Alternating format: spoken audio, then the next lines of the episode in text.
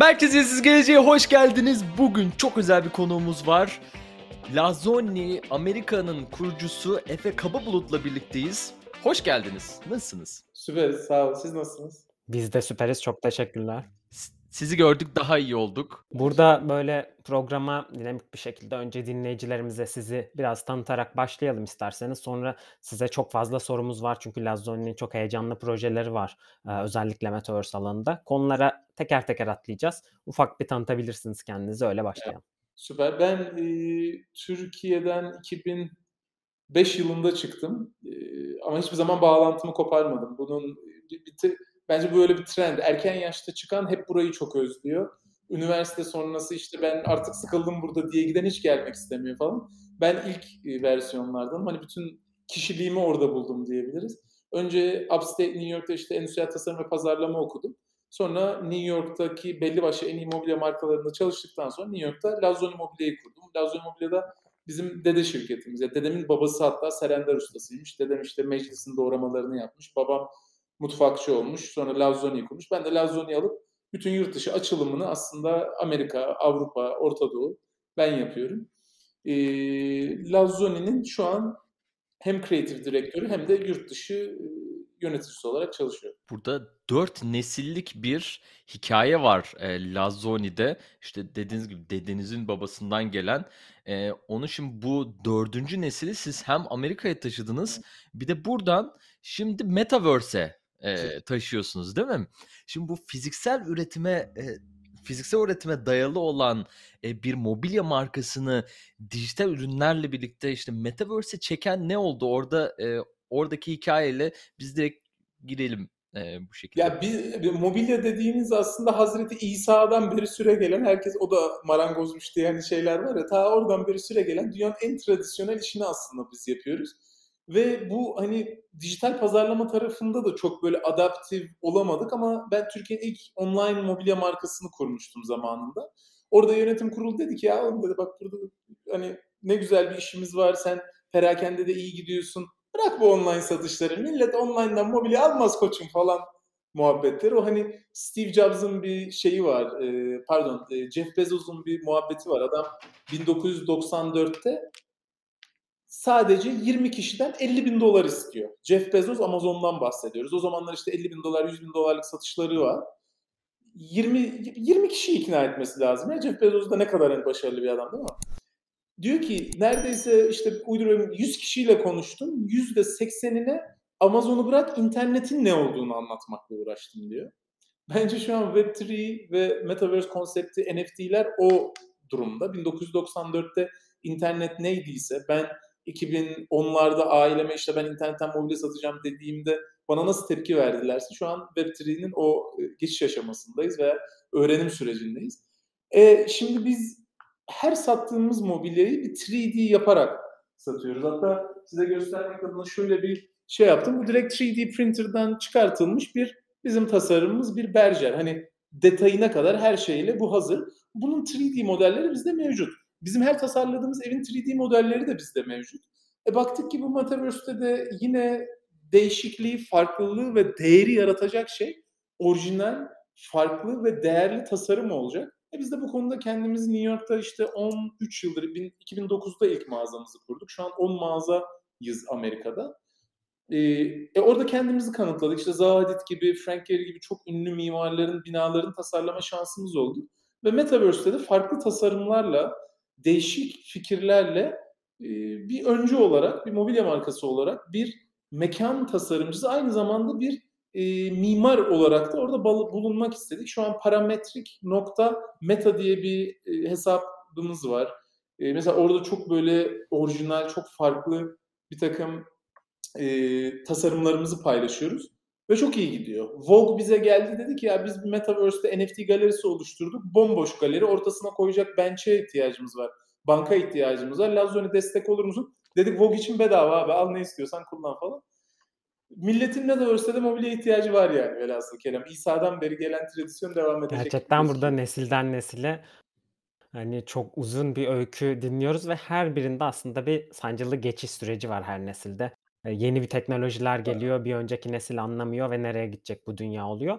siz aslında bu gelişmenin her iki ayağını da yakalamışsınız. Hem online satış ayağını hem de Metaverse'e geçiş ayağını. Gerçekten hızlanmayı da gösteriyor bir yerde bu. Şunu merak ediyorum aslında. Şu anda geçtiğiniz model biraz hibrit gibi gözüküyor. Çünkü genel olarak mobilyaları tasarlıyorsunuz ve onların birer NFT'si var. Ve burada fiziksel aslında ürünle NFT'nin bir bağlantısı var.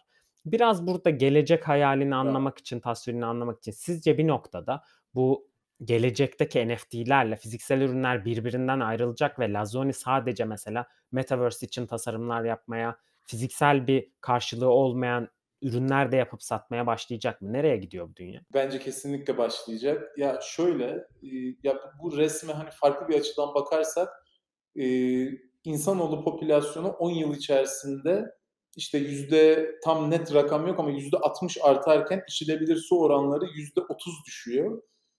Doğal olarak da insanları biraz daha hani bence bu evde duralım, güneşin altına çıkmayalım, terlemeyelim, su tüketmeyelim gibi. Hani bu o büyük resmin sadece küçük bir parçası. Bu da işte global warming var, işte küresel ısınma var, nüfus artışı var, ülkeler arasındaki politikalarla yaşanmışlık var ve şu an aslında bu dediğimiz örnek Orta Doğu'da bugün yaşanıyor. Haziran ayında şu an Orta Doğu'da, işte Arabistan'da, Katar'da, Kuveyt'te 42 dereceler, 50 dereceler konuşuluyor. İnsanlar güneşin altına çıkamıyor. Bütün hayatları evde ve bilgisayar karşısında. Ve bugün yaşadığımız hayatın 3 boyutlu bir gözlükle, yani şu realitenin dokunma olmadıkça bu realiteyi render motorları internet hızıyla birlikte bir 5-10 yıl sonra bu realiteyi bize yaşatıyor olacaklar. Web4 diyorlar, orada hani dokunma, his, bu parmak ucuna takılacak nöronlarla onu da getireceğiz gibi bir konsept var.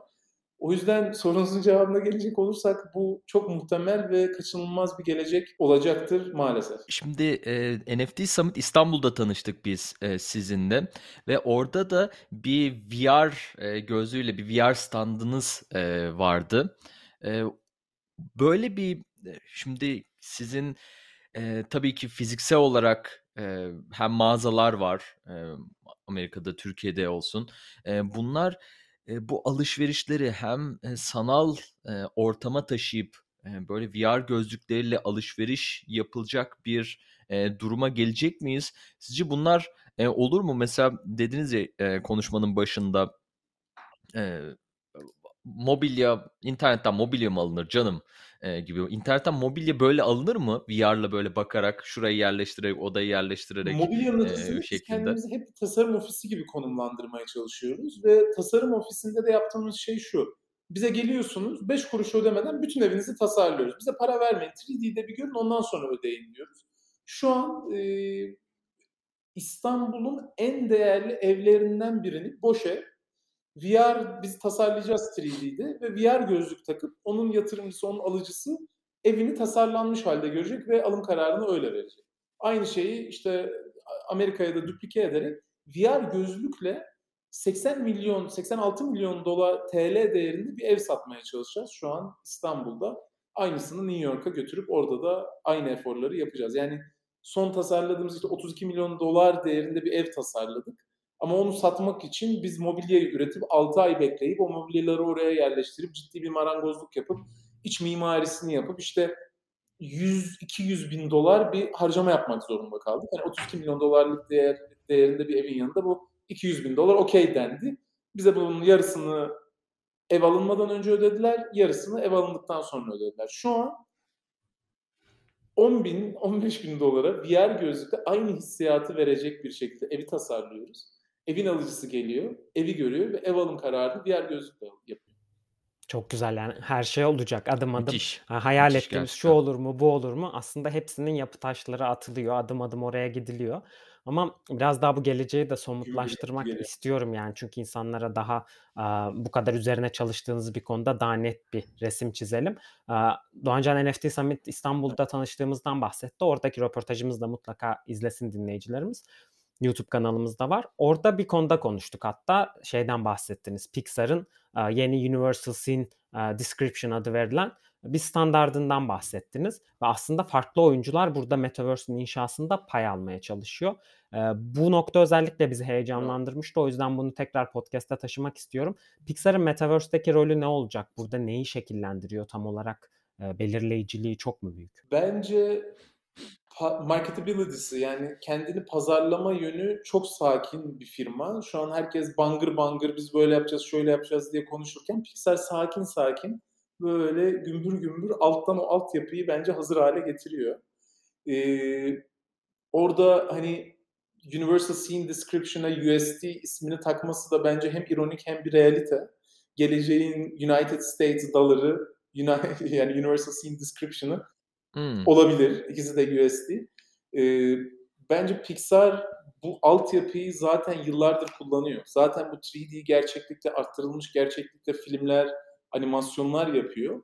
Onun adaptasyonu birçok şu an çıkıp işte biz Metaverse'ün kralı olacağız diyen halka arz, işte Meta'dansa daha büyük bir oyuncu olabileceğine ve burayı yönlendirebileceğine inanıyoruz. Yani bir hani Yahoo vardı, sarsılmaz bir gerçekti. Google çıktı, Yahoo'yu nasıl sallandırdı, değil mi? MySpace vardı, çok başarılıydı. Müzik falan dinliyorduk.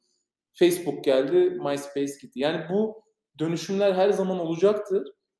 Ve Pixar gibi bir firmadan da bu hani dramatik değişimi, bu sektördeki öncülüğü ben doğrusu beklerim. Çünkü bence çok etik, çok sakin, böyle çok başarılı bir firma. Neden olmasın diyorum orada. Pixar büyük bir oyuncu olacaktır büyük ihtimalle. Şu an yaptıkları... Peki tam olarak nedir bu USD, yani Universal Scene Description? Biraz daha detay verebilir miyiz onun hakkında? Metaverse'de benim tasarladığım 3D Max formatıyla, işte Unity'de tasarlanan formatla, Sandbox'ın kendi formatıyla, Spatial.io'nun kendi formatları var. Bu formatların tamamını konsolide edip sen yeter ki bunu USD formatına çevir. Bu USD formatında ben alacağım Sandbox'a, Decentraland'e, Meta'nın yaratacağı Metaverse'e, Atlas Space'e, Spatial'ın mekanlarına adapte edilebilir halde koyacağım diye bir iddiası var aslında Pixar'ın. Ve bütün o Metaverse arası geçirgenliği ve geçişi var edebileceğini iddia ediyor. Ki mutlaktır da, olasıdır da. Çünkü yarın öbür gün ben de çıkıp bir Metaverse yaratacağım. İyi bir tasarımcı olduğum için mükemmel, çok güzel bir Metaverse inşallah olur bu. Yani çıkartacağımdan demiyorum yani. Herkes bunu yapabilir sonuçta, değil mi? Bunu yaptıklarında da Pixar'ın söylediği ve önerdiği şey, bunların hepsini konsolide edip bu dosya formatında yapın ve her türlü Metaverse'de kullanın diyor. Çok heyecan verici. Şu an benim kuzenim bizim tasarladığımız bir berjeri aldı, GTA 5'e upload etmeye çalışıyor. Daha geçen hafta konuştuk, 17 yaşında. Çocuk şey yaptı, iPhone tasarladı GTA 5'ten. Şöyle kenarda küçük bir baloncuk çıkıyor, birbirini arayabiliyorsun.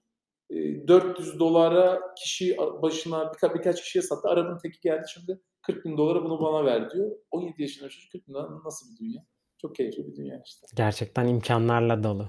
Müthiş, müthiş. Yani burada aslında pek çok Metaverse'den bahsediyoruz.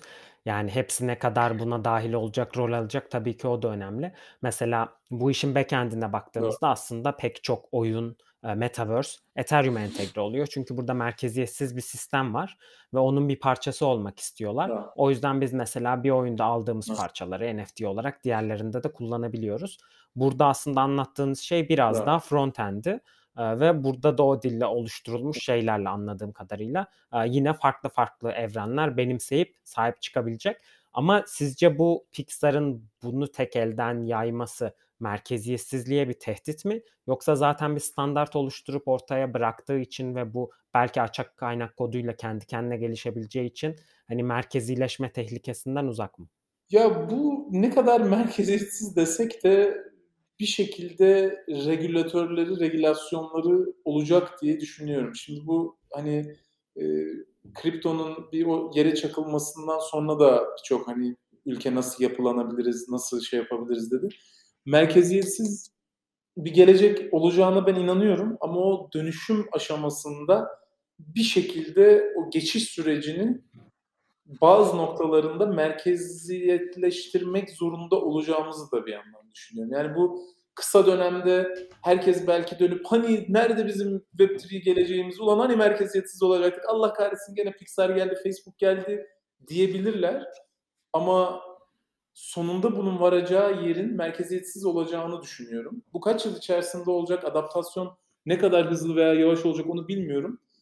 Ama ben de sizler gibi merkeziyetsiz gelecek isteyen ve onu support eden ve onun için çalışan gruptan olacağım. Ve Web3'deki herkesin de böyle olduğuna inanıyorum bir yandan. Merkezciler de bir yandan merkeze doğru çekmeye çalışacaklardır tabii ki. Ama Pixar'ın bu konuda ben ne kadar etik, ne kadar hani merkeziyetsiz, ne kadar merkezcil olacağını bilmiyorum.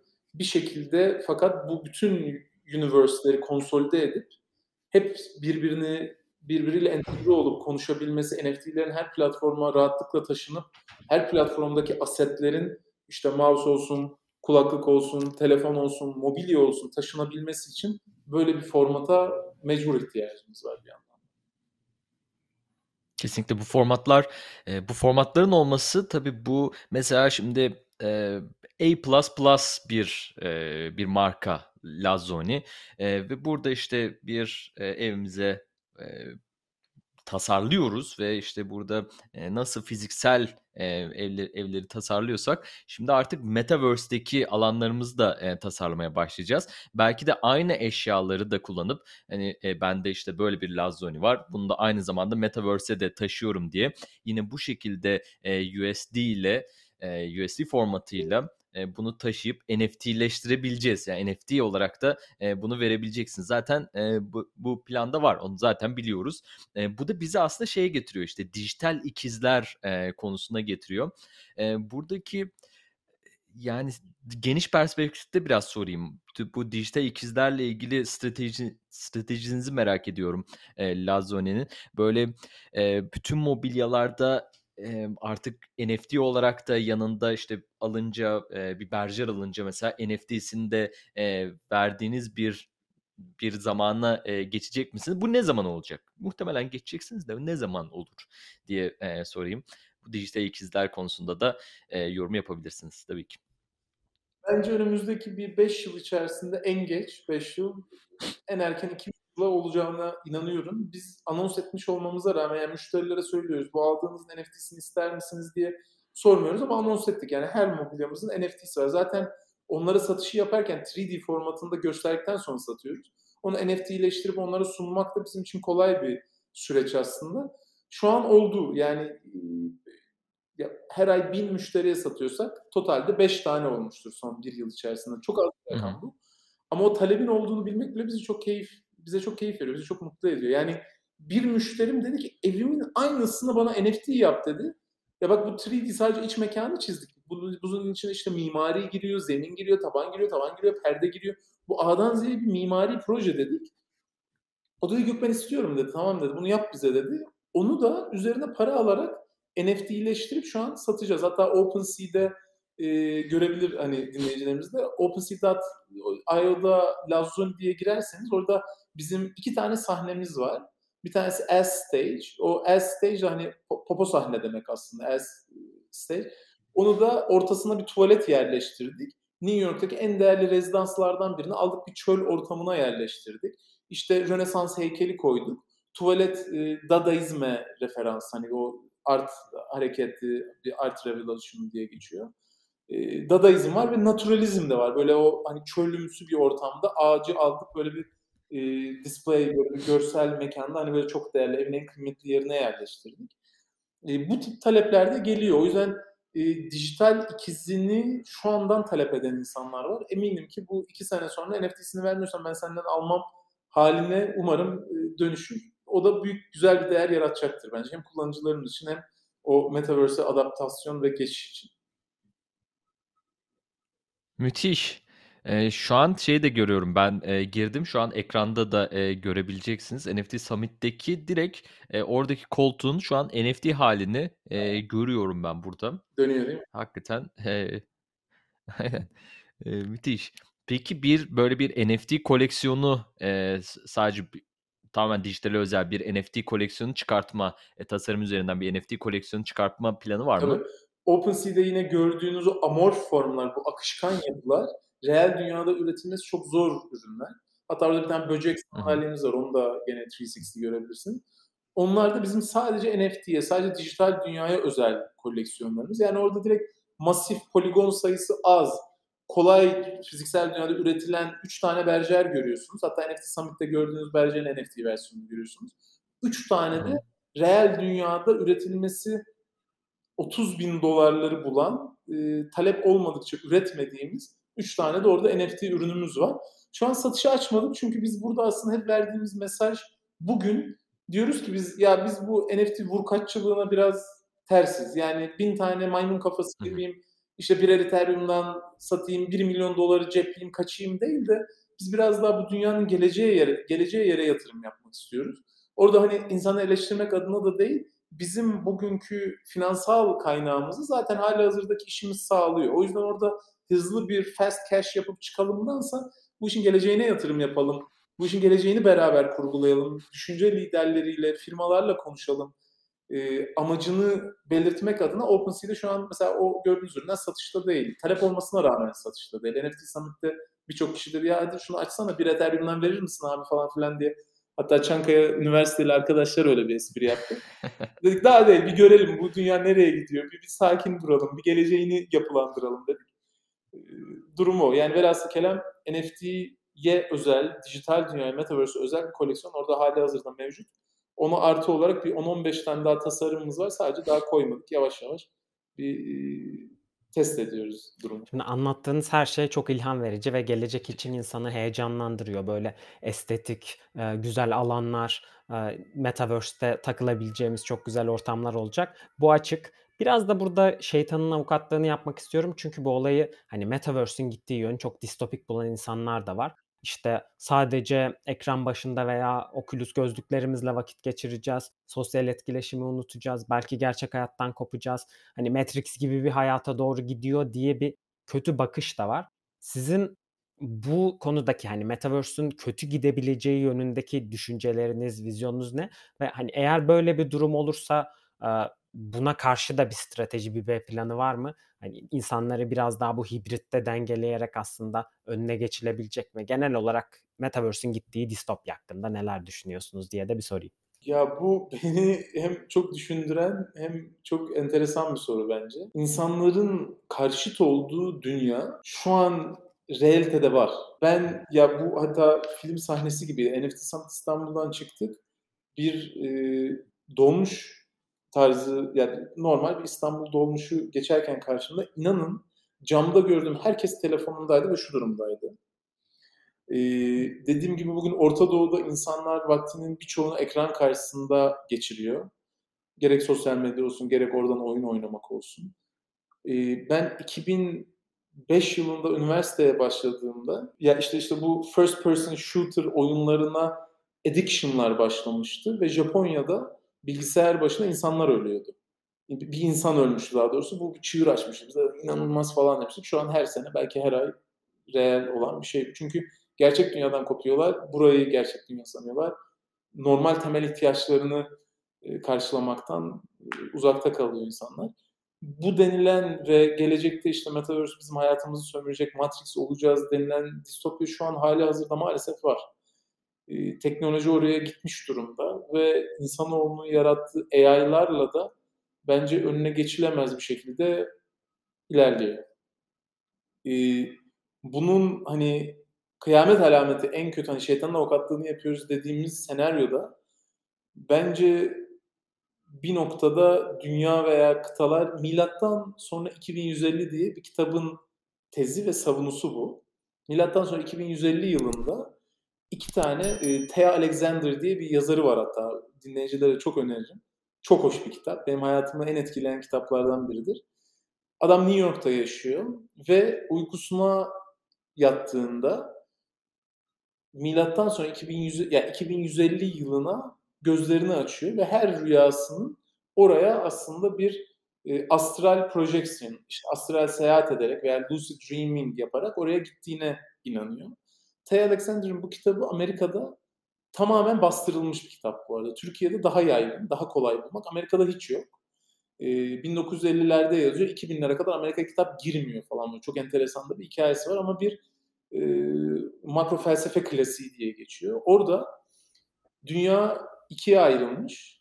Bir teknolojiyi aynı Furkan bahsettiğin gibi kendini adapte etmiş, insanın iyiliği için kullanan bir kesim var. Ama bu insanlar işte inanılmaz spiritüel. İşte kapitalizm gibi bir yapı yok. Her şey çok paylaşılıyor. Yeşil alanlar acayip maksimize edilmiş ve internet veya teknoloji tamamen insanlığa yardım aşamasında. Öbür yapılanmada da mevcut düzenin daha ekstrem boyutu yaşanıyor. Ben hem galiba o kitaptan çok etkilendim hem de ona inanmak istediğim için ona inanıyorum. Yani teknolojinin yok ettiği bir dünya ile teknolojinin yardımcı olduğu bir dünya olarak ikiye ayrılacaktır diye düşünüyorum. Milattan sonra 2150'leri biz görmeyeceğiz ama torunlarımız belki bu kaydı dinler, izler ve der ki adamlar öyle, bilmiş. Biraz bilmişler diyebilirim. Güzel de bir kitap önerisi aldık. Ben yazdım hemen. Lütfen.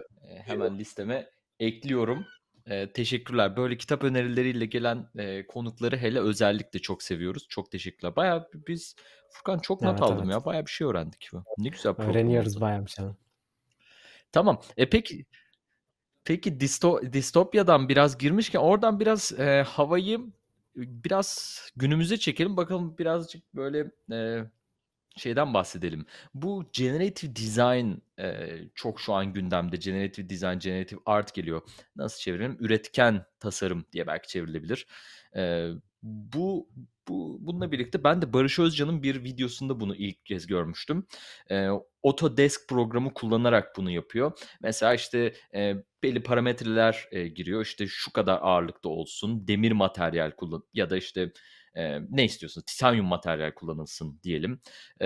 İşte şu kadar gram ağırlığında olsun. 4 bacağı olan işte turuncu renginde elma tasarımı olan bir sandalye diye mesela çıkartıyor. Parametreleri yazıyoruz ve bu AI yapay zeka sayesinde bunlardan bir dakikadan daha kısa süre içerisinde 10 binlerce tasarım çıkartıyor. Ve yani çok da güzel tasarımlar da çıkıyor. Yani bayağı böyle hani al yap evine koy tasarımlar da çıkıyor. Şimdi böyle bir dünya geliyor. Yani tasarımcıların bu dünyada AI'ya karşı durumları nasıl olacak? Generative design bunları da olması çok da acayip ve heyecanlandırıcı bir şey de aynı zamanda. Sizin buradaki bu yeni böyle akımda duruşunuz nasıl olur? Bunlardaki yorumlarınızı da ben merak ediyorum. Böyle bu noktada birini yakalamışken sormak istedim. Şöyle, bugün realitede AI'ın genere ettiği bir brutalist mimari var.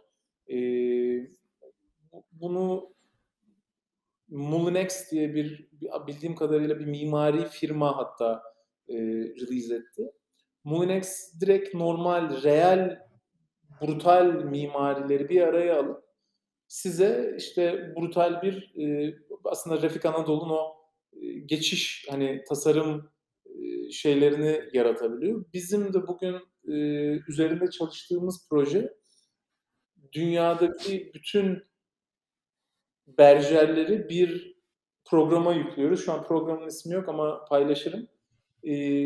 Bir AI-based bir platforma yüklüyoruz ve o bize en optimal, en çok beğenilen, o bütün en çok satan işte 1950'lerden beri gelen 1000 tane sandalyenin kesişim noktası bir berjer önerecek ve onu yine 3D printer'da basacağız ve realitesini görüyoruz. Burada 3D printer'da yani şu tip formlar o hani OpenSea'de göreceğiniz mesela bu bir hani bir insect yapısından esinlenmiş bir berjer.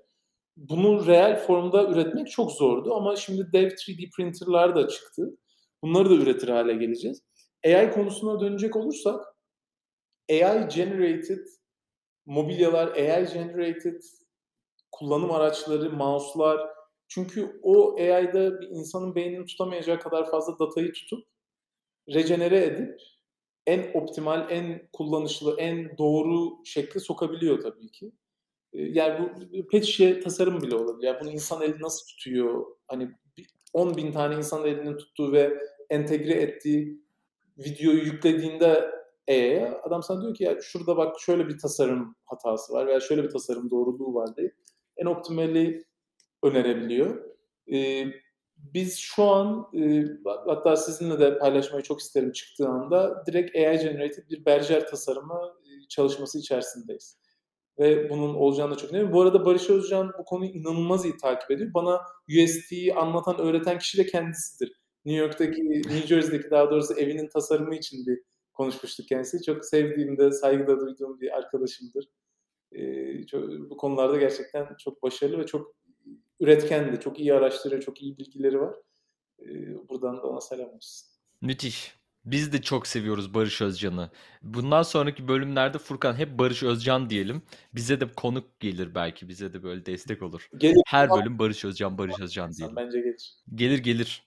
Gelir, kesin gelir. Biraz teknoloji konuşuruz. Nereye gidiyor bu dünya diye. Sevilesi adamsın. Furkan var mı sorun? Vallahi çok acayip yerlere gittik. Nerelere gittik ya? Bir böyle toparlayalım falan diyeceğim ama yani distopyadan girdik. Makro felsefe konuştuk. Generative design konuştuk, NFT'ler, dijital ikizler konuştuk. Vay arkadaş, müthişti. Peki biraz NFT Summit'taki konuşmanızdan da bahsedelim. Ondan da konuşmadan geçmeyelim.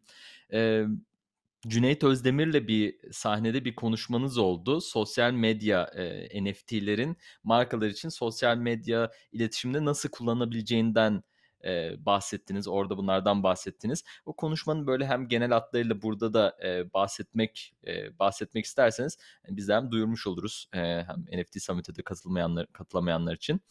Markalar için neler ifade ediyor burada NFT'ler ve Lazzoni'nin buradaki stratejisi nasıl?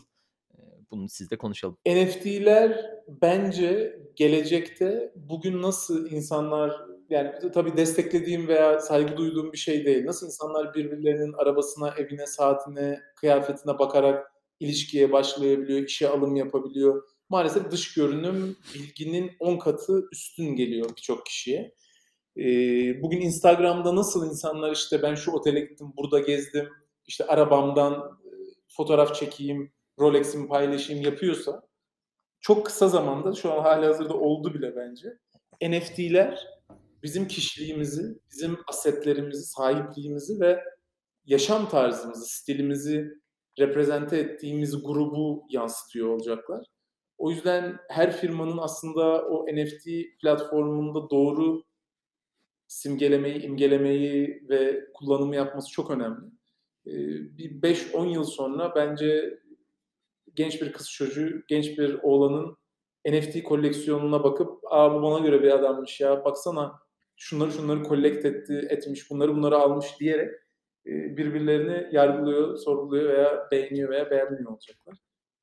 O yüzden sosyal medyadan o ikili insan ilişkisinde markalar kadar, tüketiciler kadar ve şu anki mevcut alım gibi bir etkisi olacağına inanıyorum. Bence Metaverse dediğimiz, Web3 dediğimiz şey Amerika'nın keşfi kadar önemli bir olay. Bunu daha önce de söylemiştim. Fakat sınırları yok. Amerika'nın şu an bir yüz ölçümü var. Kaliforniya'da sahil kıyısında ev alamıyorsun ama Metaverse'ün sınırı yok. Yani sürekli ever expanding, yani sürekli büyüyebilecek. Aslında kainat gibi bir yapı. O yüzden NFT'ler de smart contract'ler, yani akıllı kontratlar aracılığıyla bu evrendeki her materyali, her sahipliği, her şeyi aslında tanımlıyor ve her asetin çatısını oluşturuyor olacak. Gerçekten insanlar için hani bir dünya yarattık gelecekte. Zaten normalde de yaptığınız iş o dünyaların içini doldurmak, işte mobilyalarla, tasarımlarla. Aslında şu anda insanlara da hayali olarak bir evren tasarladık ve gelecekte olacak yöne doğru gidiyoruz. Burada sosyal medya hazır konuşmuşken biraz daha o taraftan da değinelim. Sizce peki iletişim açısından bu dünyanın hala bir parçası sosyal medya mı olacak? Buradan mı devam edecek etkileşimler ve bu Metaverse dünyası ona mı entegre olacak? Özellikle hani belki bugün Meta'nın bizi götürmeye çalıştığı şey o. Şu anda işte Web2 formatlı sosyal medya hesapları üzerinden bir etkileşimdeyiz. İleride bu etkileşimi Metaverse'e taşıyoruz ama hala bu bir sosyal medya mı olacak? Bunun iletişim formu da değişecek mi sizce biraz? Bir laf var benim çok kullandığım ve çok sevdiğim. Kör bir insana gökkuşağının renklerini anlatamazsın. Kör olarak engelli bir insana yani gökkuşağının renklerini anlatamazsın. Bence şu an biz Web3 ve gideceği yer hakkında körüz. Yani ne olacağı, ne kadar büyüyeceği ve oradaki entegrasyonlar, iletişimler, sosyalleşmeler çok daha farklı yerlere gidecektir ve şu anki sosyal platformlardan bence çok uzak olacaktır. Yine dediğim gibi bu 3 yılda, 5 yılda olmasa bile 20-30 yılda şu anki sosyal medya platformlarının çok daha farklı şekilde yorumlanacağını hayal edebiliyorum. Müthiş. Gerçekten kesinlikle çok güzel bir konuşma oldu. Lazzoni de burada hem dinleyicilerimiz hem biz de çok daha iyi tanımış olduk. Benim Lazzoni'de şu beni çok şaşırttı. Yani şaşırtmadı aslında da görünce böyle bayağı mutlu oldum. Wonder evleri var. Yeni çıktı onlarda. Böyle workation evleri yapılıyor. Onları takip ediyoruz. Bir tane projemiz var hani benzer noktada giden. Ondan sonra görünce onların içleri gerçekten müthiş yapılmış evler. Yani tasarımları falan. Yani gerçekten bakınca çok zaten en üst katmana hep yani high end katmana böyle tasarım yapan, tasarım demeyeyim de evler yapan böyle çalış ve gez, çalış, eğlen, evet. Aynı zamanda gezerken çalış, workation evleri yapan bir yer. Evet. Orada da mesela burada Lazzoni sitesinde görünce onları da siz yapıyormuşsunuz yani orada bir ortaklık varmış. Taşlar yerine oturdu. Çok kısa ben tamamen meraktan hiç Furkan'ı falan tamamen şu an programı ele geçirdim. Tamamen kendi meraklarım için bunu soruyorum. Oradaki işbirliği nasıl oldu? Yani hiç şaşırmadım tabii ki. Oradaki tasarımların, oradaki güzel böyle tasarımların sizden çıkmasına. Ufak böyle bir iki bahsederseniz sevinirim. Banu şu an kendini lüks Airbnb olarak konumluyor ve yatırım öncesi şu an çalışmalarında inanılmaz bir başarı yakaladı. Sağ olsunlar bizim ürünleri de hani New York'ta bugün Manhattan'a indiğinizde hani en iyi modern mobilyacılar diye yazdığınızda biz ilk 5'te çıkıyoruz gerçekten. Hatta kendi segmentimizde 1 numarayız. Onlar da bizi bulmuşlar bir şekilde. O lüks Airbnb konseptleriyle öyle bir işbirliğimiz oldu. Ve Wonder'ın en çok tercih edilen, en güzel apartmanını tasarlama şansımız oldu. O web sitesinde gördüğünüz Portland, Oregon'a yakın Portland'daki bir uçurumun kenarındaki bir ev. İnanılmaz bir mimar, inanılmaz bir lokasyon. Bizim de öyle bir onun için tasarlama şansımız oldu. Güzel bir işbirliği. Amerika'ya giderseniz beklerim beyler, orada ağırlarız sizi. Kesin geliyoruz. Ben vizemi bekliyorum. Evet. Şu an İrlanda'dan vizem neydi? 40 hafta diyor.